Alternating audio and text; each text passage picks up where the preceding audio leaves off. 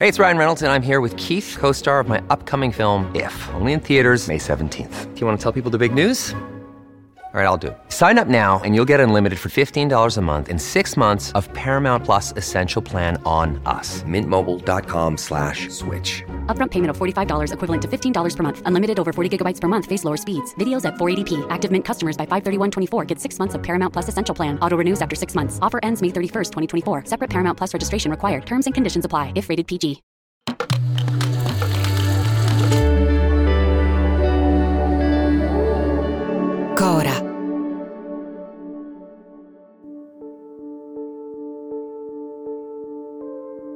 C'è questo posto che ha una bandiera ma non ha un esercito. Ha un Parlamento ma non una capitale. Ha una sola moneta ma circola con cento facce, cento simboli diversi.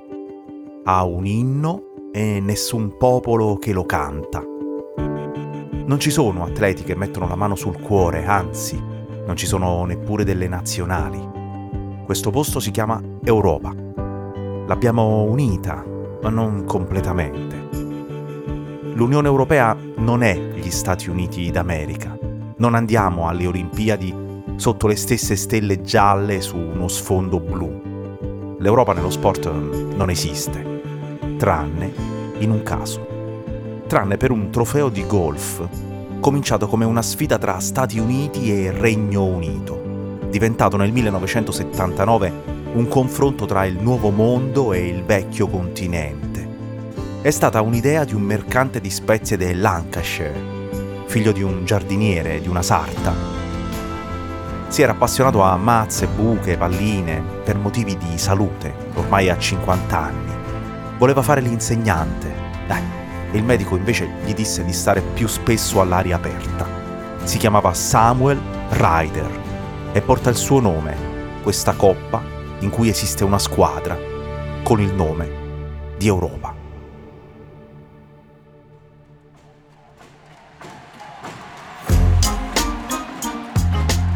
Io sono Angelo Carotenuto e questo è Rimbalzi, un podcast di Cora Media.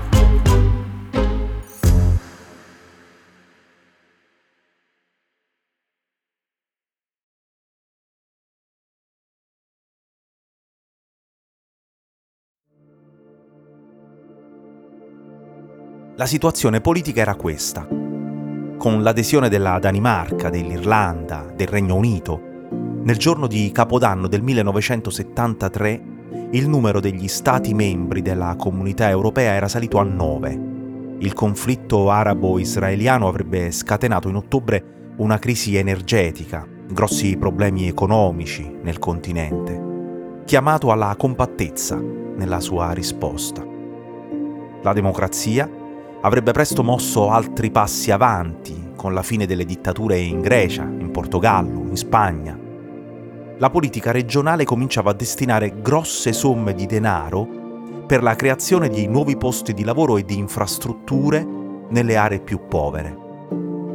Il 1979 sarebbe allora diventato un passaggio chiave, storico, con le prime elezioni dirette dei deputati al Parlamento europeo. E a pensarci adesso, era l'anno perfetto per giocare la prima Ryder Cup con una Europa in campo. Representing Great Britain and Europe, the team of Severiano Ballesteros and Antonio Garrido.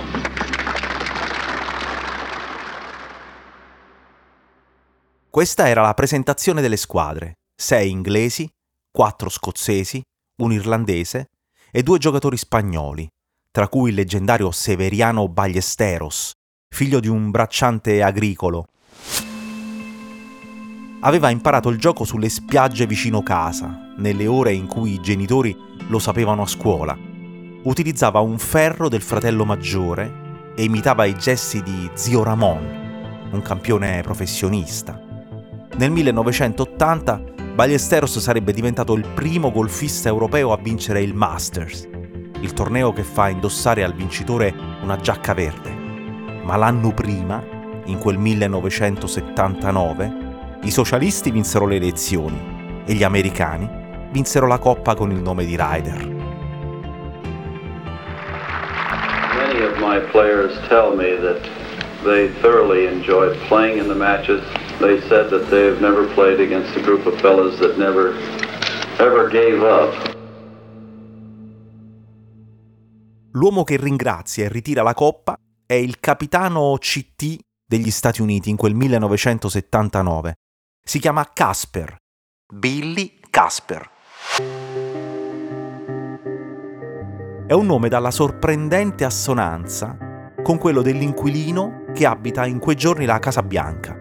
Il presidente Jimmy Carter sta cercando di mettere un freno alla corsa agli armamenti, ma inciampa nella rivoluzione islamica d'Iran, nell'insurrezione in Nicaragua e nell'invasione sovietica dell'Afghanistan. Quando apre i confini americani all'ex Shah Reza Pahlavi, dandogli asilo politico, ottiene per risposta l'occupazione dell'ambasciata americana di Teheran con la presa in ostaggio di 52 cittadini americani.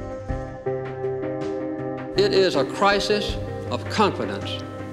It is a crisis that strikes at the very heart and soul and spirit of our national will. We can see this crisis in the growing doubt about the meaning of our own lives and in the loss of a unity of purpose for our nation. The erosion of our confidence in the future is threatening to destroy the social and the political fabric of America. The confidence that we have always had as a people is not simply some romantic dream or a proverb in a dusty book that we read just on the 4th of July. It is the idea which founded our nation and has guided our development as a people. Confidence in the future has supported everything else public institutions and private enterprise, our own families, and the very Constitution of the United States. Confidence has defined our course. In tv Carter andò a dire che una crisi esisteva ed era una crisi di fiducia presente nel popolo americano. Passò alla storia come il discorso del malessere, il malaise speech. Anche se quella parola lui non la pronunciò mai. Gli storici però sostengono che danneggiò la sua rielezione, venne percepito come un discorso pessimista, come una specie di scaricabarile. Insomma, il golf aveva scelto involontariamente un anno chiave, quel 1979, per far nascere la sfida fra le due unioni di stati, le due unioni divise dall'Oceano Atlantico. Billy Casper è passato invece alla storia come la stella più sottovalutata nella storia del suo sport. Ebbe 11 figli, 6 adottati, una famiglia numerosa quanto quella dei Ryder in Inghilterra, e in casa erano 8. L'uomo che ha inventato questa coppa si era formato come insegnante all'Owens College di Manchester, senza riuscire a laurearsi appunto per problemi di salute. Aveva avuto un impiego in una ditta di spedizioni della sua città. Aveva lavorato per il vivaio di suo padre e alla fine aveva rotto pure con lui, trasferendosi a Londra per fare il commerciante. Siamo alla fine dell'Ottocento e Samuel Ryder inizia a vendere pacchetti di semi. Li vende via posta e rispetto alla concorrenza offre un prezzo imbattibile, un centesimo ciascuno poteva permetterselo. La sua fortuna era che aveva casa a St. Albans, una località ben servita dalle ferrovie. Teneva le sue scorte in un piccolo deposito in giardino e procedeva con le spedizioni ogni venerdì, in modo che i clienti potessero ricevere i semi mentre erano certamente in casa durante il weekend, nel tempo libero. Mise così da parte un bel mucchio di soldi e col tempo trasferì la sua attività in un laboratorio di imballaggio a Holloway Hill con 100 dipendenti. Nella sala dei semi, oggi, hanno aperto un ristorante. Tre decenni più tardi si poté permettere lui di aprire una seconda azienda di erbe aromatiche, subentrando in un capannone a un'ex fabbrica di cappelli. Tough to spin it when the You're above the ball. Oh! well, I think you did a pretty good job. Prima di assistere a colpi, magie, prima di sentire telecronisti impazziti per le prodezze di golfisti europei e americani, Ryder arrivò a essere eletto nel 1903 al Consiglio Comunale tra le fila del Partito Liberale e due anni più tardi diventò sindaco di St. Albans. E il golf? E in principio a Mr. Ryder piaceva il cricket. Forse vi giocò pure qualche partita da ragazzo, ma prima dei suoi 50 anni lo sport lo aveva riguardato poco fu quando si scoprì cagionevole di salute che gli venne consigliato di stare più spesso all'aria aperta. Un predicatore della Trinity Congregational Church gli suggerì il golf. Eh sì, quella roba che si passeggia sui prati con una sacca e ogni tanto, pam, si colpisce una pallina. Al Verulam Golf Club non vedevano l'ora di aprire le loro porte a un facoltoso commerciante e imprenditore peraltro in vena di abbondanti donazioni. Trovarono che la maniera giusta di ricambiare fosse nominarlo capitano della squadra. Chi gioca a golf sa che il golf impiega poco a diventare un'ossessione. Non esiste una vacanza dal golf. Cerchi un campo per fare qualche buca in ogni posto dove ti capita di arrivare. A Ryder, d'estate, succedeva nel Dorset, fu al Came Down Golf Club che conobbe i tre fratelli Whitcomb. Uno di loro, si chiamava Reg, sarebbe arrivato a vincere un British Open, uno dei più grandi tornei. Ma all'epoca i fratelli si lamentavano abbastanza delle scarse disponibilità d'accesso ai tornei dell'elite. Insomma, non avevano gli stessi soldi di cui disponevano invece i signori della borghesia americana. Eh, loro sì, che alle spalle avevano quelli che oggi chiameremmo sponsor. Allora Ryder prese a cuore la faccenda. Con uno dei suoi fratelli, James, si mise a finanziare inizialmente un torneo del loro circolo, una gara su 36 buche, che poté permettersi presto di invitare 48 partecipanti, tutti professionisti. Si trattava del primo evento nella storia del golf in grado di offrire un premio in denaro per coprire le spese, un montepremi complessivo di 500 sterline, di cui 50 al primo classificato. Ma quella storia degli americani continuava a disturbarlo. Ryder si mise allora in testa un pensiero stupendo, permettere al suo istruttore di competere contro di loro, contro gli americani, allenarsi quanto desiderava e provare a batterli. Organizzò così un primo incontro informale nel 1926 al Wentworth Club, tra professionisti giunti sia dagli Stati Uniti sia dal resto della Gran Bretagna, e per l'anno successivo fu programmato di organizzare un'edizione più vera nel Massachusetts. E siamo a giugno del 1927, la data di nascita della Ryder Cup. Molti altri investitori benestanti si fecero avanti per sostenere l'operazione, un po' tutti con l'ambizione di dare il proprio nome al trofeo. Ryder però riuscì a conservare la titolarità dell'idea per i suoi buoni rapporti con la Professional Golfers Association of America, la PGA, che organizzava i tornei e puntava a sua volta a conservare parte del controllo non tutti condividevano in Gran Bretagna l'ammirazione di Ryder per il professionismo. Furono 216 i club disposti a rispondere all'appello per finanziare la squadra britannica, diciamo in media uno su otto. La squadra sarebbe salpata dall'Inghilterra nel mese di maggio e non sarebbe tornata a casa fino alla fine di luglio. I datori di lavoro dei giocatori concessero le ferie in nome di quell'impresa ma sia chiaro, non retribuite.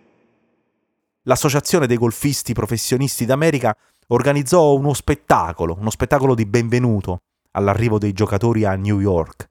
Solo che l'America era distratta, era molto distratta dal volo in solitaria di Charles Lindbergh attraverso l'Atlantico.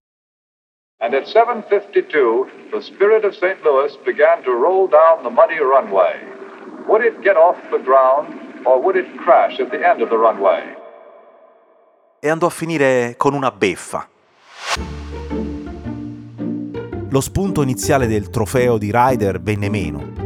Abe Mitchell, così si chiamava il suo istruttore, venne preso da un attacco di appendicite e non poté partire, non poté andare a sfidare gli americani. La vecchia Europa nel frattempo avrebbe fatto il suo cammino. Nel 1946 alcuni giornali lanciarono l'idea di un giro ciclistico con partenza e arrivo a Parigi e tappe in Svizzera, Italia, Austria, Lussemburgo, Belgio, Olanda. Dopo uno sconfinamento del Giro d'Italia a Lugano, il poeta Alfonso Gatto, che era inviato per l'unità, scrisse Se cominciasse adesso un Giro d'Europa, immaginatevi che cuccagna. Ma una vera Europa unita nello sport non sarebbe nata prima del 1979, grazie al golf grazie all'ingresso dei britannici nella comunità europea. Deve avere qualcosa di magico, questa coppa che si assegna dopo lunghe passeggiate nei prati, palline picchiate, traiettorie lunghe o corte, siepi scavalcate, buche da centrare. Deve avere qualcosa di magico, perché inglesi e irlandesi del nord continuano a giocarla con la maglia dell'Europa. La Brexit per il golf non esiste e Ryder non poteva immaginarlo.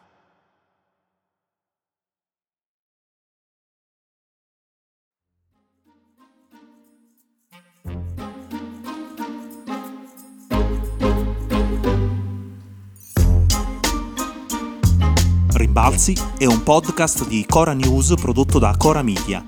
È scritto da Angelo Carotenuto. La cura editoriale è di Francesca Milano la supervisione del suono e della musica è di Luca Micheli. La post-produzione e il montaggio sono di Aurora Ricci. La producer è Monica De Benedictis. Le fonti dei contributi audio sono indicate nella sinossi.